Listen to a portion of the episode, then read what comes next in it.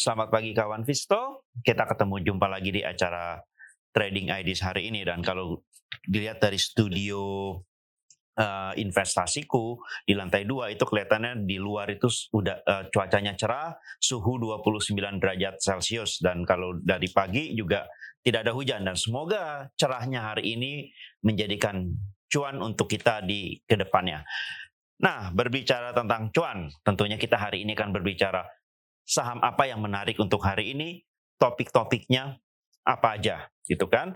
Nah, sebelum masuk ke sana, tentunya kita harus lihat apa yang terjadi di market Indonesia kemarin dan tentunya apa yang terjadi di market Amerika. Ini menarik. Nah, tapi sebelumnya kita kita masuk ke sana, kita lihat dulu market Indonesia. Nah kemarin IHSG uh, eh, penguatannya cukup kuat ya itu penguatan IHSG kemarin naik 0,077 persen ke level 6632. Nah uh, menurut kami salah satu yang menjadi uh, driver dari kenaikan indeks itu adalah data consumer confidence. Ternyata data consumer confidence itu naik 113.4 PTS. Nah, ini biasanya kalau angka di, di atas 100 itu menandakan bahwa market atau konsumen itu sangat optimis terhadap ekonomi Indonesia minimal 6 sampai 9 bulan ke depan. Nah, angka ini dibanding dengan bulan sebelumnya itu berada di level 95.5 ini uh, meloncat uh, threshold 100 itu. Jadi kalau kita bilang dua bulan lalu konsumen Indonesia nggak yakin nih ekon uh, 6 bulan lagi bisa makan apa enggak gitu kan ya kasarnya itu.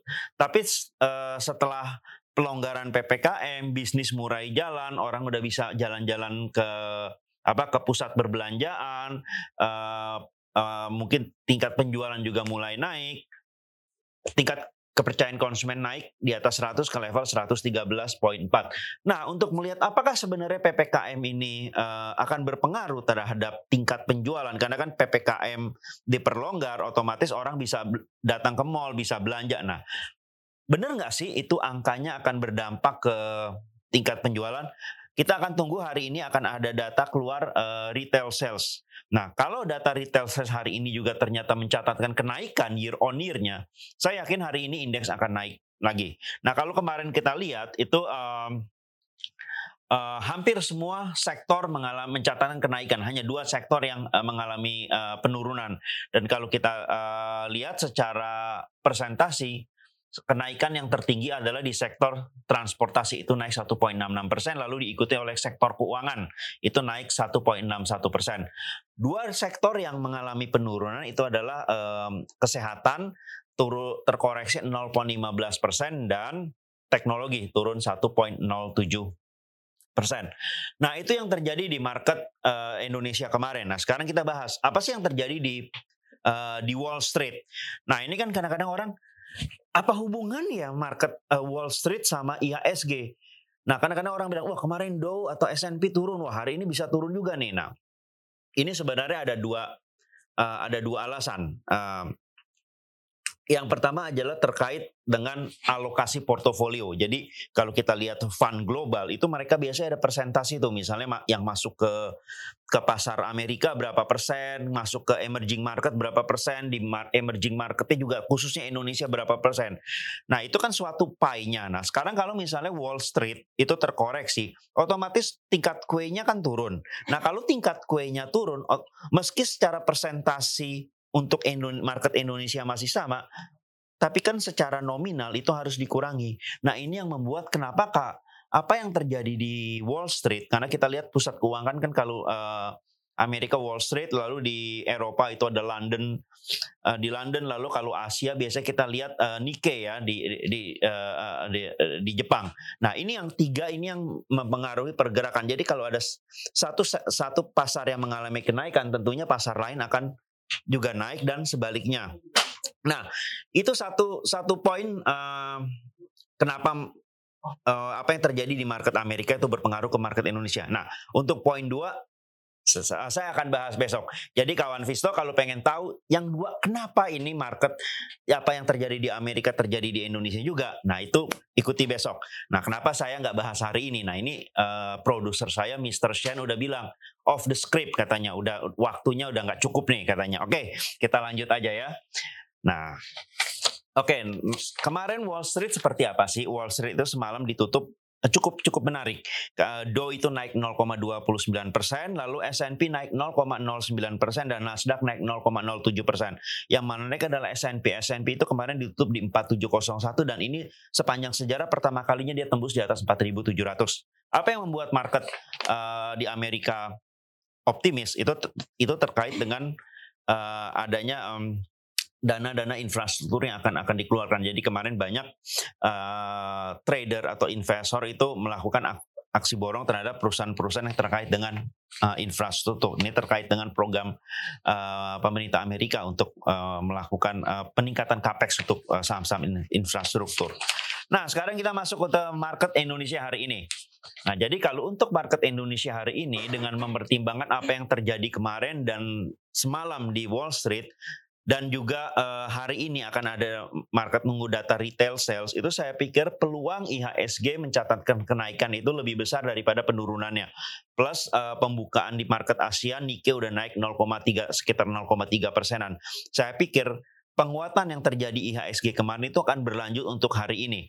Nah kalau kita lihat juga didukung adalah dari ini level uh, level stokastiknya nih level stokastiknya ini udah berhasil uh, meninggalkan area uh, oversold dan kelihatannya belum ada tanda-tanda dia mengalami penurunan.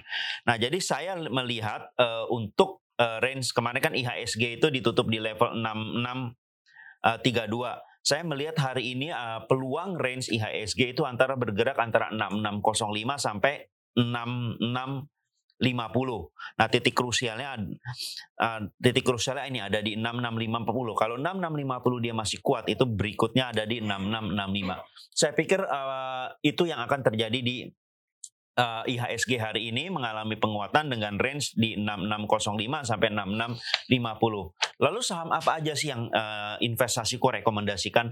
Nah, yang pertama, ini saya merekomendasikan Akra. Akra itu kemarin cukup menarik. Uh, Kemarin itu Akra ditutup naik uh, eh, 3,37 persen atau hampir 3,4 persen. Nah kalau dilihat Akra ini dari dari awal November itu mengal setelah uh, mengalami penurunan di 25 Oktober lalu di 27 Oktober turun, Akra ini dalam enam hari trading itu men, uh, mengalami sideways dan kemarin itu mencoba uh, break high dari dua hari sebelumnya. Jadi kalau kita lihat dua hari sebelumnya itu high-nya ada di 4260, itu kemarin di break dan ditutup di 4290. Nah, kalau melihat indikator seperti ini lalu juga lihat ini ini stokastiknya udah mulai tick up. Saya melihat peluang Akra itu mencatat kenaikan itu cukup bagus. Uh, saya kami merekomendasikan buy untuk Akra targetnya adalah uh, sementara di dekatnya adalah 44430 sampai 4440. Namun demikian kalau dia berbalik arah turun di bawah 4150 itu sebaiknya cut loss. Lalu yang kedua adalah uh, eh, AMRT atau Sumbel Arvaria Trijaya. Uh, kami rekomendasikan spekulatif buy. Nah, kenapa spekulatif buy? Karena sebenarnya kalau dilihat uh, eh, AMRT itu dari 21 September ini kalau kita lihat moving average 10-nya itu sebenarnya mengalami downtrend. Nah, uh, dari tanggal 12 Oktober sampai tanggal 27 Oktober ini AMRT mencoba untuk uh, uh, mengalami kenaikan tapi gagal dan mulai dicoba lagi dalam empat hari trading terakhir itu kalau kita lihat di tanggal 3 November itu uh, ditutup di level 11 75 lalu kemarin itu sudah naik di level 1200. Saya pikir kalau hari ini AMRT berhasil dibuka atau bertahan di atas 12.10 itu saya pikir peluang AMRT untuk meneruskan kenaikannya minimal ke level 12.70 terbuka lebar. Namun demikian tetap uh, pasang stop loss yang ketat kalau dia turun di bawah 11 45. Untuk itu uh, makanya karena memang secara technical dia ada sedikit downtrend jangka pendek uh, kita berani merekomendasikan spekulatif buy. Nah, ini kalau dilihat juga uh, eh, RSI-nya di di sekitar 40-an udah mulai uh, mencoba naik. Jadi intinya adalah uh, AMRT ini sekarang mencoba berjuang untuk mengalahkan penurunannya dan mencoba uh, merubah tren menjadi short term uptrend. Lalu berikutnya BJTM. BJTM kita rekomendasikan uh, buy. Nah, saya pikir ini BJTM setelah mengalami sideways uh, dari tanggal 22 Oktober, dia kemarin mencoba untuk uh, naik. Memang kalau kita lihat di sini ada uh, sempat menyentuh high-nya di 785. Jadi saya pikir kemarin dengan ditutup mencatatkan kenaikan 1,32 persen di level 755, ini um, BCTM mencoba untuk uh, uh, break high-nya dia lagi. Lalu kalau dilihat juga dari RSI stokastiknya ini juga ada peluang dia mencatatkan kenaikan. Uh, mungkin untuk sementara target kalau memang mau masuk ke BJTM itu targetnya ada di level 785 dan kalau dia turun di bawah 740 sebaiknya uh, uh, stop loss.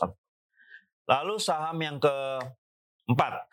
Nah kalau dari hari ini kita ada lima saham, sama seperti kemarin ada satu saham yang menurut saya ini saham ini cukup cukup menarik adalah era. Jadi kan kalau kita berbicara technical analysis, kita berbicara uh, apa sih trading ideas itu tentunya kita berbicara probabilitas dan setiap setiap saham itu ada yang probabilitasnya kita agak lebih yakin, ada yang kurang yakin kan. Nah, dari semua itu menurut saya hari ini era era saya saya melihat sangat sangat sangat menarik. Ini kalau yang saya bilang biasanya uh, triple shot. Artinya apa? Ada tiga indikator teknikal yang uh, memberikan indikasi bahwa ini uh, dalam short term akan mencatatkan uptrend. Yang pertama adalah kalau kita lihat moving average 10-nya. Itu moving average 10-nya dari era itu sejak 16 September itu pelan-pelan mencatatkan kenaikan. Itu satu. Lalu kedua, moving average 50-nya itu dari 27 Oktober itu dia mulai sedikit uptrend. Nah, itu moving average satu. Lalu kedua, Doncian Channel. Nah, ini saya sangat suka dengan Doncian Channel. Itu uh, dia mencatatkan higher uh, higher low terus. Dan terakhir tentunya ini yang merupakan unggulan dari uh, investasiku RSI stokastik. Itu RSI stokastiknya mulai pick up. Nah, ngomong-ngomong RSI stokastik, investasiku kita akan mengadakan acara coaching and clinic pada nanti hari Kamis jam 7 malam. Temanya simple, Bagaimana trading saham semudah membuat mie instan? Salah satunya adalah kita menggunakan RSI stokastik. Nanti di situ kawan Visto akan kita akan akan sharingkan filosofi di balik RSI stokastik, teknik trading yang benar dengan menggunakan RSI stokastik, dan tentunya bagaimana kita bisa mencatatkan cuan dari trading menggunakan RSI stokastik. Nah ini sangat mudah terutama untuk kawan Viso yang memang belum terlalu familiar dengan teknik-teknik technical analysis yang banyak tuh. Indikator-indikator mungkin kawan Viso bingung apa sih itu MACD apa sih itu Andrew Pitchfork apa sih itu Fibonacci retracement? Atau bahkan ada yang ngomong pola head and shoulder lah cup and handle mungkin bingung ini mang ini apa ya kafe atau saham gitu kan? Nah kalau kawan Visto yang memang belum terlalu familiar ikuti aja di coaching and clinic hari Kamis tanggal 11 uh, eh, Oktober besok jam 7 malam. Nanti kalau yang uh, pingin uh, dapat link registrasinya komen aja di Instagramnya. Nanti ya, tim dari investasi akan hubungi kawan Visto untuk mengirimkan link pendaftarannya. Gratis. Nah lalu yang terakhir adalah ICBP. ICBP itu saya uh, spekulatif buy. Sebenarnya ini memang IC, uh, eh, ICBP sangat menarik setelah dia mengalami kenaikan dari 1 Oktober sampai 19 Oktober, lalu dia turun dari 21 Oktober sampai terakhir di uh, 28 Oktober. Nah, penurunannya ini setelah itu ICBP pelan-pelan mencatatkan uh, sideways dan ada strong yang apa support yang cukup kuat itu di level 8675. Nah, saya pikir selama level 8675 ini tidak tertembus, saya pikir peluang ICBP itu akan mencatatkan kenaikan itu lebih besar. Saya rekomendasikan spekulatif buy dengan uh, sebenarnya ada target terdekat itu di level 8950. Tapi kalau kawan Viso yang ini ingin keuntungannya lebih besar itu mungkin bisa targetkan juga di 9200. Namun kalau dia break di bawah 8675, nah itu uh, sebaiknya cut loss.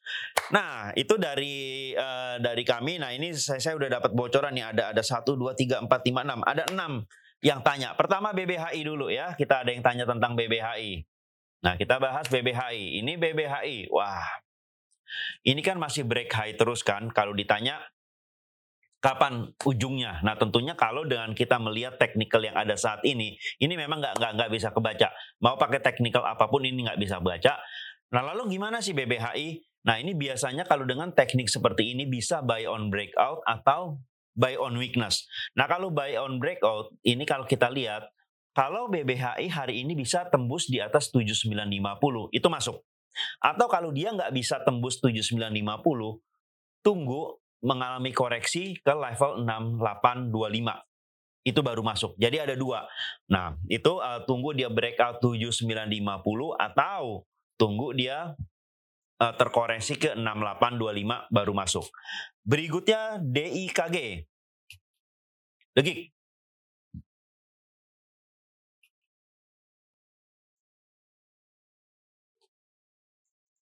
Itu DIKG ya. Oke. Okay. DIGK. Oke. Okay. Oke, nanti kita nanti kita lihat DIGK. Uh, eh, dinar dulu deh ya, dinar ya. Dinar, Bang, oke okay, Indonesia. Oke. Okay. Nah, ini menarik. Menarik. Jadi kalau kemarin itu uh, dinar itu dia closingnya ditutup atau di atas ya naik uh, ke, ke level 314 ini menariknya adalah ini ada satu support yang cukup kuat eh sorry resisten yang cukup kuat yang merupakan uh, batas atas downtrend channel 10-nya itu di level 304 kemarin itu sudah ditembus. Nah kalau kita berbicara seperti ini tentunya ini mengatakan bahwa uptrend yang terjadi ini sangat kuat. Namun namun ini saya biasanya kalau kita berbicara Doncian Channel itu saya melakukan konfirmasi juga.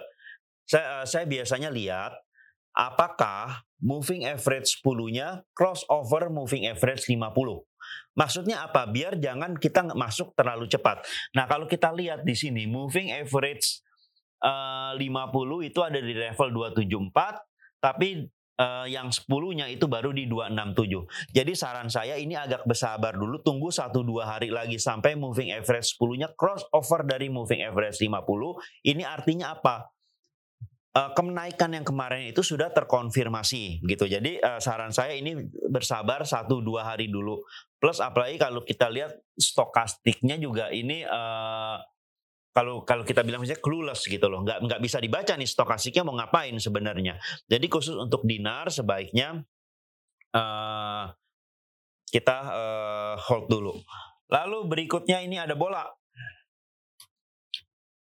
Bola, oke, bola juga sama sama seperti tadi. Kemarin dia uh, breakout downtrend channelnya. Downtrend channelnya itu ada di level 785 tapi sayangnya adalah moving average 10-nya belum crossover moving average 50. Ada tapi ada plusnya lagi nih. Plusnya lagi adalah stokastiknya menunjukkan penguatan yang cukup bagus. Nah, kalau untuk ini saya pikir boleh-boleh aja kalau mau masuk bola, tapi pasang stop loss yang cukup ketat. Stop loss pertama itu kalau dia turun di bawah Misalnya kan ini ada moving average 50-nya itu yang terdekat di 704 boleh masuk tapi kalau dia turun di, di, di bawah di 704 itu sebaiknya uh, stop loss atau kalau mau agak sedikit uh, turun lagi di 680 tapi intinya kalau mau masuk bola turun di bawah 680 uh, stop loss berikutnya ada Bina hmm. oke okay, Bina Bina untuk sementara saya pikir belum ada sinyal dulu. Kenapa? Karena dari 27, 27 September moving average 10-nya itu tetap masih downtrend. Kemarin juga dia ditutup agak jelek, turun di uh, tutup uh, sebenarnya di level 3650 ya, nggak bergerak. Tapi ini nih ada kalau kita lihat dua ini nih Bina ini ada uh, downtrend channelnya turun plus belum dikonfirmasi dari RSI stokastik. Untuk sementara Bina kita simpan dulu lihat perkembangan satu dua hari. Oke, nah yang ini yang tadi nih, degik ya, tadi tulisan DIGK tuh, degik. Wah ini degik menarik nih. Degik boleh masuk nih. Sudah dua hari dia break uh, uh, breakout terus downtrend channelnya ya. Kemarin dia breakout di sini, breakout di sini. Tentunya memang ada peluang dia mengalami koreksi karena dilihat dari RSI stokastik. Uh, kalau melihat seperti ini, saya sih melihat mungkin satu dua hari ini akan mengalami koreksi dulu. Sebaiknya sabar dulu. Tapi kalau hari ini dia bisa naik di atas satu uh, dibuka atau naik di atas 155, saya pikir boleh masuk. Tapi tetap stop lossnya di 140. Atau kalau saya sendiri, saya lebih cenderung tunggu dia koreksi dulu di 140 baru masuk. Karena kenapa? Ini udah dua hari ini. Uh, kalau kita lihat ini kan uh, ada ada uptrend uh, upline channel dan downtrend channel itu di 143 itu udah dua hari di breakout. Jadi sebaiknya kalau mau masuk itu breakout di hari pertama. Kalau hari kedua breakout juga itu sebaiknya kita tunggu dulu. Tunggu dia mengalami koreksi baru masuk.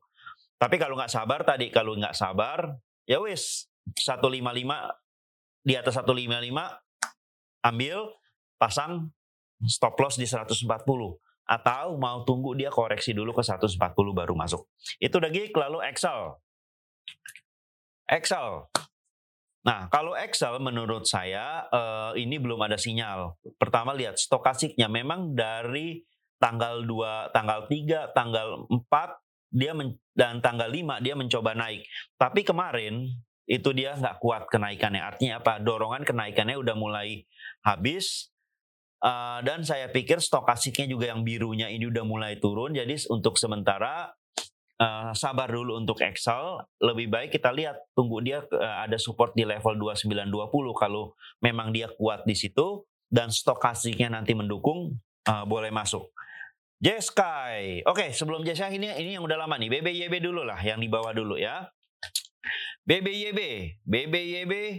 Nah, ini kalau BBYB menarik nih. Boleh ambil ini. Kenapa? Satu, dia kemarin breakout Donchian channelnya. Kedua, lihat volumenya. Volumenya ini mungkin hampir lima kali lipat dari dua hari sebelumnya.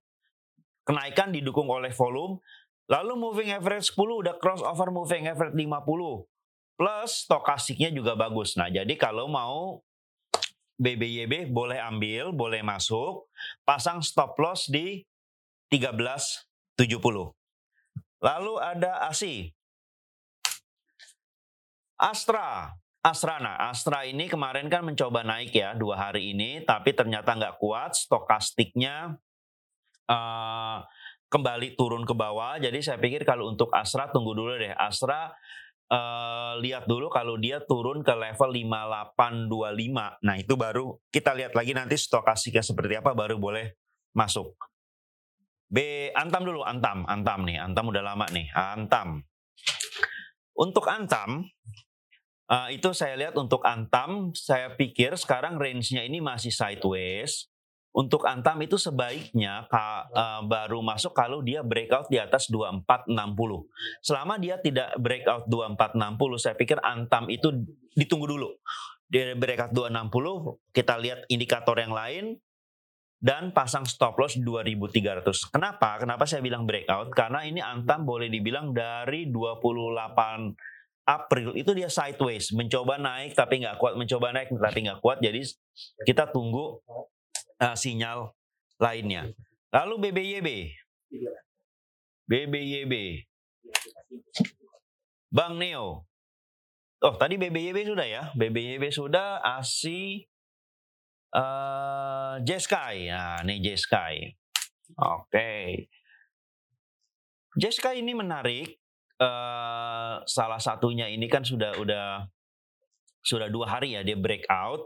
Nah mungkin untuk hari ini kita kita lihat kak hari ini saya pikir akan mengalami koreksi dulu karena lihat dari uh, RSI, RSI stokastiknya udah mulai turun ke bawah, plus dia udah naik dalam dua hari terakhir. Saya pikir tunggu dulu JSKI, mungkin kita bisa lihat kalau dia mengalami koreksi ke 134 itu 134-an lah, itu baru uh, boleh masuk.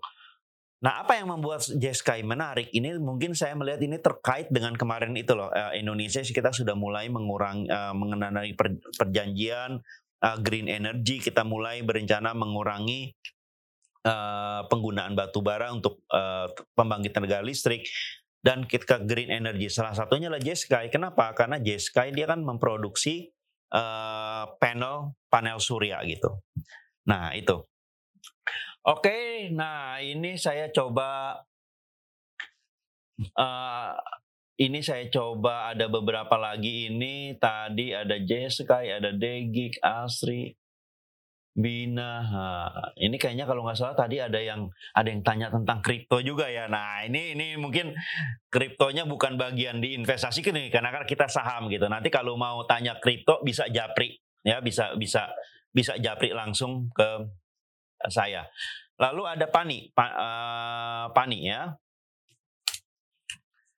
Wah ini Pani, jujur kalau Pani saya nggak bisa komentar apa-apa karena kalau kita lihat dari grafiknya seperti ini, ini kelihatan sekali sedang di uh, maintain. Nah untuk Pandi untuk sementara saya tidak bisa kasih uh, rekomendasi apa-apa, gitu kan? Itu Pani lalu ada yang tanya tech, oke, okay. saham tech. Nah, saham tech, saham tech ini menarik. Um, kalau kita lihat ini sangat-sangat strong uptrend, gitu kan? Nah, sangat-sangat strong uptrend. Plus dilihat kita lihat dari stokastiknya juga mulai pick up. Nah, saya pikir ini Pani boleh kalau mau eh sorry kalau tag boleh masuk itu uh, target sorry sorry ini tag salah salah salah saham ini Indostering harusnya ya. Oke. Okay. Nah, Oke, okay, nah ini um, untuk ini sepertinya saya pikir untuk saham Indostering Teknomedia sayangnya ini dari 25 Oktober itu dia mengalami downtrend dan terus ini uh, apa yang lower bandnya dari downtrend channelnya juga turun terus. Jadi kalau kita bilang secara teknikal itu terjadi apa yang disebut lower low. Nah untuk sementara saya pikir jangan uh, ini agak sedikit terlalu beresiko. Minimal tunggu sampai uh, uh, supportnya itu datar ada support yang cukup kuat. Tapi kalau mau spekulasi boleh juga karena kita lihat sini dari uh, eh, RS stokastiknya. Nah, kalau mau masuk boleh uh, targetnya ada di target terdekat di 7.500, tapi kalau dia turun di bawah 6.700 itu uh, stop loss aja. Nah, untuk kawan Visto ini uh, karena ini balik lagi, produser saya Mr. Shen udah bilang time out, time out. Katanya waktunya udah mau habis gitu kan. Nah, jadi untuk kawan Viso yang masih banyak pertanyaan yang belum terjawab, itu bisa dilihat di, di aplikasi investasiku. Nah, kita di situ kita ada uh, ada namanya satu satu uh, edu podcast yang edufest. Jadi di situ kawan Viso bisa bisa lihat uh, kalau ada pertanyaan-pertanyaan bisa bisa lihat di situ, bisa tanya di situ gitu kan, bisa lihat di aplikasi investasiku. Tapi nggak apa-apa, yang hari ini belum belum uh, ke, uh, pertanyaannya belum kejawab. Besok hari Rabu saya masih hadir lagi karena saya janji ya saya hadir hari Senin, Selasa, Rabu dan nanti hari Jumat gitu karena hari Jumat itu hari bagus itu katanya untuk prediksi saham. Nah jadi kalau yang hari ini belum bisa terjawab bisa join lagi besok. Nah, uh, terima kasih atas kehadirannya kawan Visto di invest uh, di uh, IG Live Investasiku. Semoga hari ini bisa menjadi hari, menjadi berkat, menjadi hari cuan untuk kawan Visto. Kita jumpa lagi besok. Terima kasih.